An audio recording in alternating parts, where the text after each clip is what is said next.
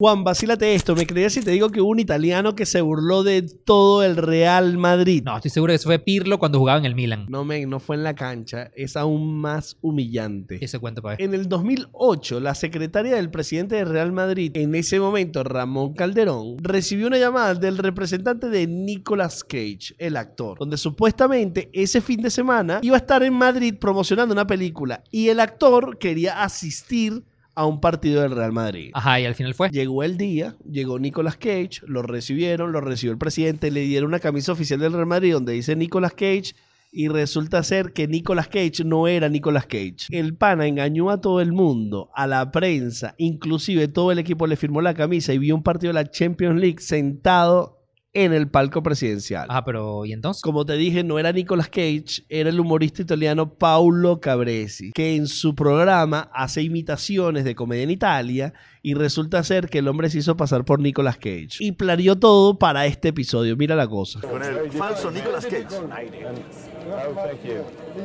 Ya le disculpa, Calderón dice que tiene un aire. Vamos, estamos.